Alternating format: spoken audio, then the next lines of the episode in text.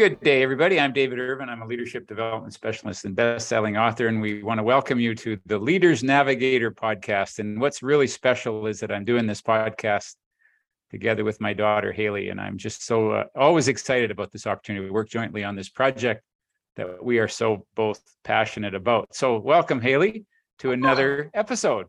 Woo! Now, today we're going to talk about devices Aha. kids. And I find it very interesting because it isn't just devices in kids, it's devices in ourselves because it's actually going to, we're going to bring it all together here about what this has to do with authenticity Mhm. and connecting to ourselves. So I'm going to start. And by the way, how are you today? We're doing Oh, this on great. Thanksgiving uh Thanksgiving weekend. Thanksgiving weekend. Yeah, fall colors are everywhere. I love it. Feels good. So That would, big that would be Canadian Thanksgiving. it's true. This is true. A little bit early for our American listeners. Beyond, yes. And for our Australian and beyond listeners who don't celebrate Thanksgiving, happy thank happy Canada Thanksgiving. So I'm going to start with a Gabor Mate quote Mhm. about when you sh- what age the question is what age should you give digital media to kids? Hmm. And his answer is you give digital media to kids when they're old enough to handle it. Now, when are they old enough to handle it? When they are when they no longer rely on it to meet their emotional needs, but they use it for the function for which it's developed, which is information and communication. The digital media can be introduced to the child's life when the parents can stay in control of it. So, first of all, this thing can become emotion we can become emotionally dependent on these devices and then it exceeds what it's meant for. And so not only do we have to be aware of that with our own kids, for those of you who are listening and are parents, but I think it relates to rely on these tools. It's a tool for communication. And when we use any tool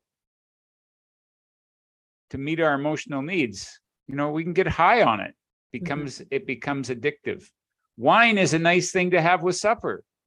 But when we rely on it to meet our emotional needs, it becomes problematic. And we have to be, from an authentic perspective, we have to keep keep very mindful. And it doesn't mean that we're not going to use it for our emotional needs.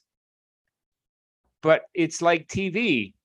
Are we using are we using anything in life to meet our emotional needs? And it's going to happen. We're human. We're going to use it to meet our emotional needs. But being authentic says we're being honest with ourselves. Mhm. All right. Now I digress a little bit because you know we're really going to be focusing on devices and kids. Now you live in this world. You teach Oh high God. school. So what is your experience Everywhere. with devices, emotional needs, and connection? The biggest problem well one of the biggest issues i think that i've had to combat and i i mean to be fair i, I haven't really worked in a, a teaching like i've only been in the teaching profession for you know this is my sixth year so i've never really had to teach without cell phones but they're everywhere and especially i found you know post covid their like ability to reach to to wait to reach for it has diminished because you know when they were online they had it right there beside them. They were able to just pick it up and go on it. They didn't have the same stamina that they did before so it's it's gotten infinitely worse. And again and again in parent teacher interviews you know every time we've had to bring up a you know he's on his phone a lot we've had to confiscate his phone a lot um you know the parents are like you know this is a, a great thing they, they, they see it as a relief parents see it as a relief that we can confiscate their phones and give them a break from it because the, the kids aren't aware of how to do it themselves. And in in some ways it's not their fault. These apps are designed to be addictive. They're designed that the infinite scroll that is on facebook and instagram where it doesn't you know load a page and then you have to click to the next page when you're done it just goes on forever. That was purposefully designed so that we just keep consuming and consuming and consuming and consuming um and the in the uh you know so so it's it's to some extent it's not even these teens fault. They're they're using these apps that have been designed to hook them in. They're designed to you know crave they're, designed to create the dopamine rush in these in these users. So they're it's it's not really their fault but we give them these devices that they spend upwards of 10 11 12 plus hours on um, and they're these private little devices that they carry with them everywhere. Um, so yeah it's it's a hard hard one. The kids seem to they, the kids do recognize the harm it causes. They recognize that and and they're willing to talk about it and they talk about because i think it's two things. I think it's it's being connected all the time with this device but then also the the the wild west world of social media. And i think they're similar problems in that they're both addictive but you know cell phones are also addictive for games. They're addictive for for reliance on it. They're addictive because they're always there and they're always at arm's reach. And you know we check our phone many many many times a minute. Um, but then on the other hand you also have this world of social media where you know kids are on it on their devices uh, but they're connected and they're plugged in all the time. And, and they use social media to connect with each other. They they put themselves out there. Social media to circulate you know jokes and trends and and get into these these groups of like-minded individuals which can be good and bad. So i think there's sort of two issues here. Uh, is the instant gratification that comes with the cell phone and all the notifications but also the world of social media and the lack of, of regulation and that we put these these both of these tools in the hands of 18 year olds or, or younger before they're even allowed to drink and drive and you know vote and uh, all of these other things that we we deem are adults privileges. Um so yeah so it's a tricky thing. So i, I don't really blame teenagers um because it's the world that they live in and they they can't really help it. Um but the, the next question is what do we do about it you know? What are you seeing? So what what you're saying is that this device is potentially um, addictive. Yeah. And when we say addictive, we get that dopamine hit. Yeah. And w- in the still developing brain, and I don't know that that research would suggest that we really have our develop our brains developed until probably 25. Yeah. I think that's probably different for for men and women. But in this still developing brain, they're very vulnerable. Yes. And so parents I think what you're saying, adults in a child life, parents, teachers, caregivers in a child's life need to be responsible to help them manage that. And they you can't rely on a child to manage that any more than you can rely on a, on a vehicle yeah. to uh, to manage their life. You have to step in and manage that for them certainly with them until their brains are capable of managing that for themselves. How would you interpret that? Absolutely. And I think it is tricky as well because putting all of the onus on parents is really hard because you know these students like this is their world you know they come to school but also especially for like 2 years during the pandemic this was the only way they connected with with the world outside of their family right? We are seeing trends uh, in this generation where they're later to get their driver's license. They don't go out and party as much. Um, they try alcohol later. We are seeing these trends with Gen Z, uh, which are, are kids born after the millennials. So, you know, late 90s, early 2000s until 2015 or so. Um, but we are seeing that these these Gen Zers are a little bit later to do all of these what we used to call like typical teenage activities. Um, but it's I would argue that a huge part of it is because their world is online. They're using apps like Discord and they're using even Instagram is kind of on its way out with this new generation.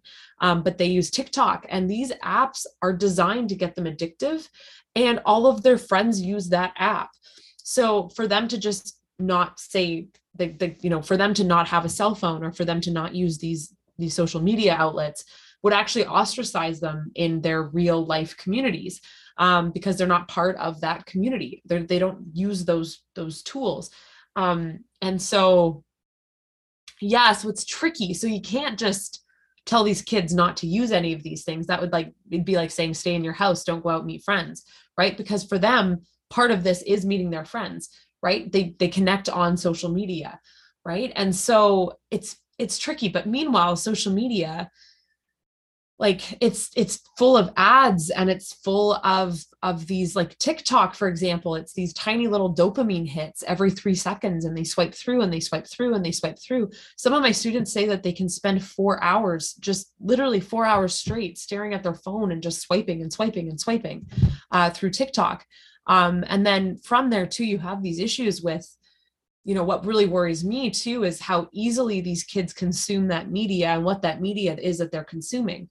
Um, you know they all the mis and disinformation that's out there they're consuming a lot of these conspiracy theories they're consuming a lot of of lies um, and by these adults who are purposely manipulating these kids um, to use their product more and to spend more money and to you know radicalize them quite frankly um, so it's quite worrisome. And I, I really actually worry what the long term impacts are going to be of these kids who grew up with social media and have been using it for, you know, half or more of their life.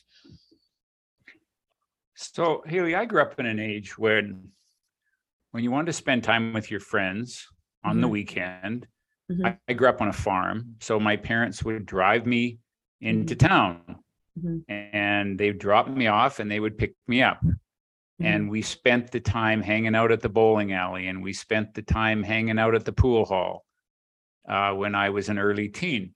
What is the difference in, as you observe kids? What's the difference between face to face contact and connecting virtually?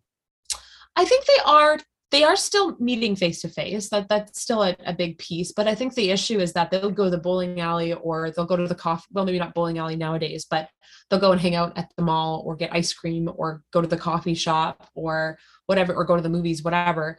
But then they stay up till three, four in the morning on social media. Right. So they're still, it's just adding more to their day. They're still connecting with their friends afterwards until the, the late night hours but you know i even get emails from students. I, I got one this weekend from 2.30 in the morning um, that the student sent me an email at 2.30 in the morning.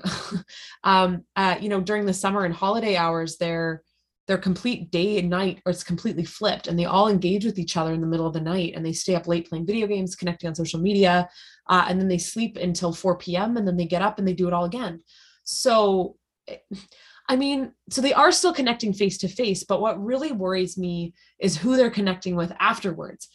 Yes, sometimes it is their friends, absolutely, but they're engaging with with a, the amount of information that has never been available to human beings up to this point. The wealth of information that they consume within an hour or more is outstanding. Um, and some of it's good, you know, when you look at the kind of conversations and how aware these kids are of global issues, if their feed shows them that. But these feeds are curated to suit you and your interests. That's the way these algorithms work of these of these cell phones right?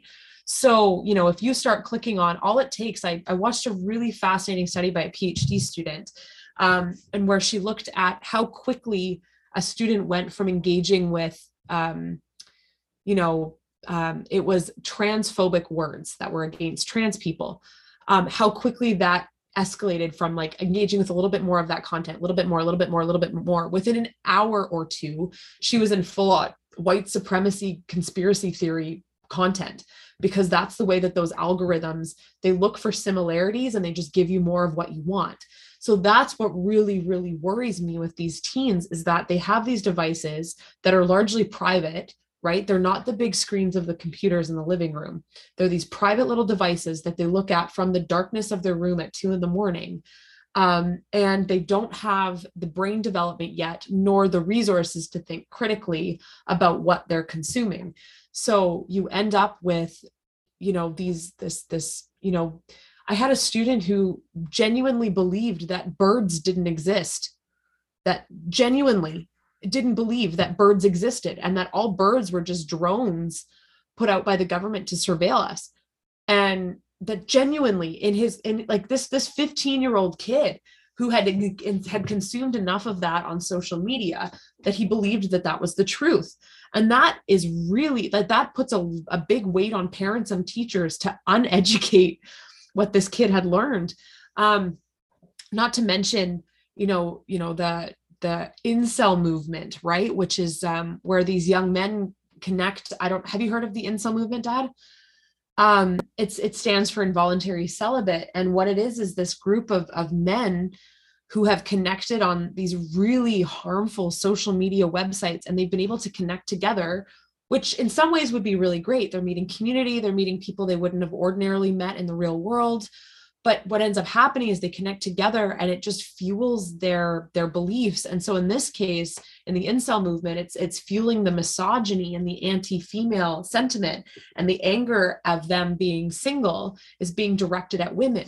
And so if you remember there was that that guy who drove a van into toronto in the in toronto into a group of people and i think it was 2015 right? That was birthed from this incel movement so, I mean, that is a very extreme example, right? But the problem is you end up with these kids who don't even know who they are yet, let alone how to think critically about the world around them. And we're giving them access to so much information that is largely unregulated uh, in a device that's on them 24 7, connected to them 24 7, that they can access at any time, and with largely no supervision by any of the caring adults in their life that's a lot and that's really worrying you know? So i think um yeah and that's hard and it's hard for parents to be aware of that because the trends and and everything gets changing is so quickly. You know even i joke with the students that a joke that circulates on the internet and goes viral on the internet is considered old and outdated within a couple weeks. Everyone's seen it and it's passe within a couple weeks so that the rate at which things are changing um, is fascinating but also horrifying because um, how how the heck can parents keep up? So yeah so it's hard. It's a hard one. And they can't just say you know put your phone away. Don't look at social media because that would disconnect them from the people in real life and connect them from a lot of communities that they're part of. But some of those communities are really bad. So it's a it's a hard thing. Okay so i'm getting three things from your response. Number mm-hmm. one we need to be really conscious. Yes. We need to be conscious of how we're using social media, how we're Definitely. using devices Definitely. to cope with our own life. Definitely. Number two, we have to take charge as yes. parents and as adults in a child's life. We have to be in charge of that environment. Yes. Uh, there's certain things we can, may not be able to control, but we have to take charge and recognize we can't let our kids run the show. We have to be parents. Mm-hmm. We have to set limits. We have to have boundaries mm-hmm. around the use of social media. And then the third thing is to keep conversations going. We need to talk about why we're setting limits. We need to talk about what we're aware of. We need to talk about what we're learning, and we need to stay connected. You can't simply just say, "Well, uh, we're going to leave the leave your devices to you. Go go into your own room." And it and it become it can become a babysitter mm-hmm for a lack of you know for, for an abdication of parenting. So we have to we have to step into parenting even more today in these three mm. areas and be aware of ourselves around how we're using our devices to cope with our lives. Definitely. And i think to have these conversations because that's a big one too right? Like even i've had some really big conversations with primarily young men um, who engage with a lot of like eh, like they they see they they don't see the nuance in a lot of these jokes that they see online and they're quick to spread it. So that in turn ends up giving them these you know if they if they then they spread these jokes they don't realize how harmful misogynist sexist racist homophobic anti-semitic you name it jokes are. Um i even you know just saw kanye west for example uh, who's this big time author or uh, rapper and has a whole bunch of followers, just got banned from Instagram for a really uh, strong anti Semitic uh, t- uh, post where he thought he was literally said, I'm going DEF CON 3 on Jewish people, like explicitly anti Semitic. And you know um, he's getting banned from from from instagram but he's got a whole bunch of followers on twitter elon musk is supporting him in all this and so you have these kids engaging in that like there you have to have these conversations with these kids about the stuff that they read online because it, it's ultimately it's it's incredibly harmful for for individuals for society. Um, and and i think it, it needs to be done in this this conversation kind of way because otherwise if it's just uh i'm taking your device away from you you're not having your device that is just gonna they're not going to understand why it's so harmful. So it needs to be these conversations and it needs to be modeled by parents too. I'm guilty of this. I have my phone on me all the time. But it's really hard to model the like the model behavior in terms of how how bad cell phones are for you and how addictive they are and all consuming they are when you yourself have your cell phone on you all the time so I'm setting those boundaries in the home, you know, like there's no reason cell phones need to be out on game night or movie night or dinner time. There's no reason cell phones need to be there to teach kids to be away from their cell phone. A big one that we tell parents a lot is that there's no reason why kids can't have their phone charging in the kitchen overnight. The phones should not be charging in the kids' bedrooms. Um, the blue light is harmful for their for their sleep awake cycle. That's that's been well documented. Um, but also in terms of just the the that incessant need to check it right? And to be up until late hours on it without any parental guidance or or anything like that to just get consumed in this world. Um not to mention mental health and all that stuff too from consuming all this media. Because that's also high rates of anxiety and depression have also been linked to social media too. Um, and so you know things like that too right? There's no reason why the phone can't be plugged in in the kitchen um, away from the kids to just to the impulse to grab it. Um, you know so yeah so i think that's the big thing too. It can't just be uh no cell phones. You're not getting a cell phone until you're 18 because you know that's that's also really harming for the kids who do want to connect and use it safely and understand why the harm where the harm comes from. Well i love this notion of keeping cell phones out of bedrooms. I mm-hmm. you can't convince and computers me. for that matter too. Computers too. Technology does not belong in a bedroom. But again, are we modeling that as parents? Uh, there's no reason why. I I remember when you two were teenagers, you and your sister, and I remember we we were just emerging into this world of technology, mm. and you'd be sitting across the table from each other, texting each other, and that. having conversations through your devices there's no reason why devices belong at supper hour you yeah. know families who eat together stay together we mm-hmm. we and research will will uh, will bear this out that we mm-hmm. need rituals every day if not regularly a few mm-hmm. times a week where we eat together where we take the time to put our life in in uh, you know on pause and come together and make our life a connection as a family and mm-hmm. having these ritual times. And we have to model and insist that cell phones don't belong at the supper table.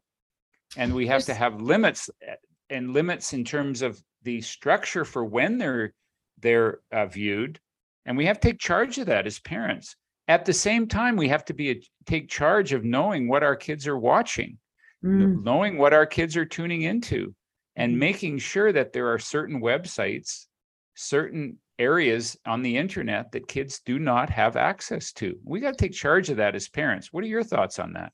It's hard to do that because um like you know even I think about you know we we as a school have blocked you know social media websites but then they just go on their phone and there's only so much apps like there's only so many ways you can actually block and and you know limit the access because kids find a workaround they're so tech savvy you know they use these things called like vpns which hide where your ip address is coming from. They have different apps to disguise other apps. They, they're so tech savvy that they will find a way around it. I know parents who've tried to put blockers on certain websites and things for for kids and they have all the extensions on their google chrome to go around it. So i think even before blocking it it needs to be uh, a total hiding of the device so that you don't see it and aren't tempted by it. Because i know if my phone is on me, I'm going to check it. Right. But if my phone is even in the next room, that gets rid of that temptation a little bit. Right. We are human and we still have these animalistic sides of our brain that crave the dopamine rush. Right. So recognizing that this is a device that has been designed to addict you.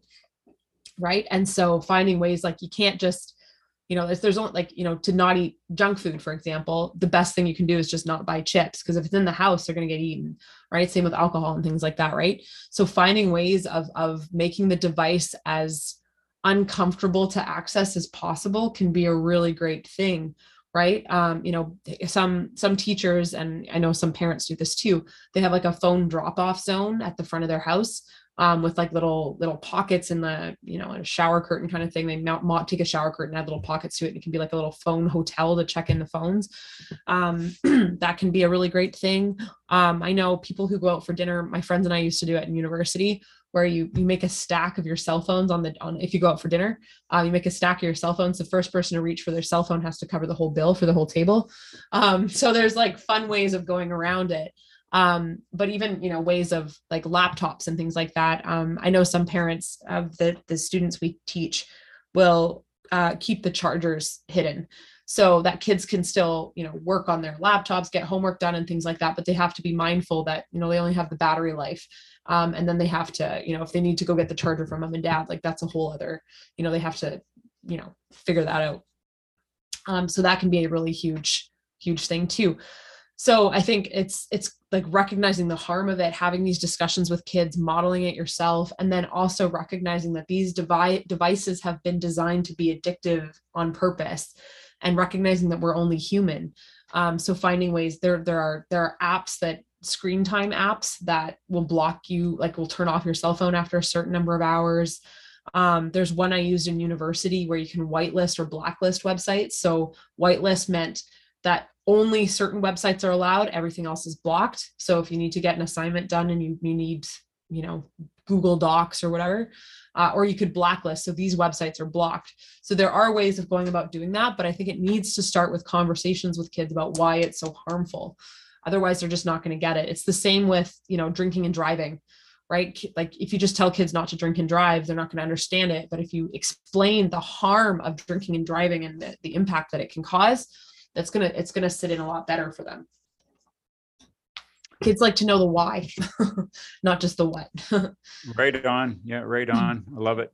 Well Mhm. just as we wrap this up i just want to do a pitch for how this relates to our own authenticity. As i look around the world if you go into public places we've you know i, I don't know what the most recent research on this but uh, it's been estimated that we're going to spend five years of our life looking down at our cell phone and i think we miss something in the quality of our life. I mean i i work with leaders all the time and i'm helping them connect to their authentic self. How do you connect with your authentic self when your device is sitting on your bedside table and the first thing that you wake up to are uh, you know followers on on an in, on a on an internet and that you get into the news and you immediately hear the voice of the world and if you don't connect with yourself to be at least begin the day with how can you possibly connect with yourself when you already get into the tyranny of the demands of other people so I, I stress very strongly uh, to leave your own device outside your bedroom. Take have a ritual in the morning when you connect with yourself. Maybe it's through prayer, maybe it's through some meditation practice, maybe a yoga practice, where you connect with yourself. Maybe it's a a jog, uh, you know. To it's a it's a it's a you know through the a, running path, but connect with yourself first. Maybe it's getting out in nature to connect with yourself first before you connect with the world and have your own boundaries and i you know we certainly aren't here to give any answers we i I hope that we've created some internal reflections and some some an opportunity for people to have some conversations around how do we connect with something deeper than just simply what's on social media if we if we're committed as we are here to navigate you to your own authentic self Mhm. any final thoughts you might have around all that? Yeah, and I think you know it it when your device when you limit the time on your device, it it opens up like there's no such thing. This is the other thing too. Like there's no such thing as not enough time. It's just it's it's doing what what you can with the time that you have, right? You will prioritize things that you want to have time for. Right. I, you know, and, and if if the more time is spent on your phone, then that's time being taken away from something else right? So the more you can you can put down your cell phone put down social media put down the email right? The more time you will have for everything else. Being with your kids you know in, in uh, authentic moments with yourself um, whatever you know, things that are actually gratifying and make you feel good and not just the of the dopamine rush on your cell phone One of the ways that you can tell whether an activity is is authentic or not is by asking yourself how much energy you get from from getting do you feel more alive and more energized and more connected to the world after you do an activity? Or do you feel more yucky and and depleted? And so this is one of the ways that you know you can uh, begin to we all get hooked whether it's sports or whether it's the media the drama of the media you know there's a big difference between understanding the news and getting getting immersed in the drama of the news because so much of our news today is based on getting us connected and entertaining us uh, getting us connected with the i won't even say connected but getting us uh, entertained rather than really Mhm. getting us connected and involved in the world Mhm. by connecting with ourselves well it is always a delight to spend time with you now this is a thanksgiving weekend so we're going to end as we always do, but shining a light on what we're grateful for. Oh, lovely. Uh, I am grateful for the ability to move. Um, just fall running is always wonderful. Um, I am also grateful for uh, health. I've had a number of colleagues who've been out sick this week, and it's been it's been hard with with COVID and everything. So so I'm, I'm grateful for my health, uh, and I am grateful for my students.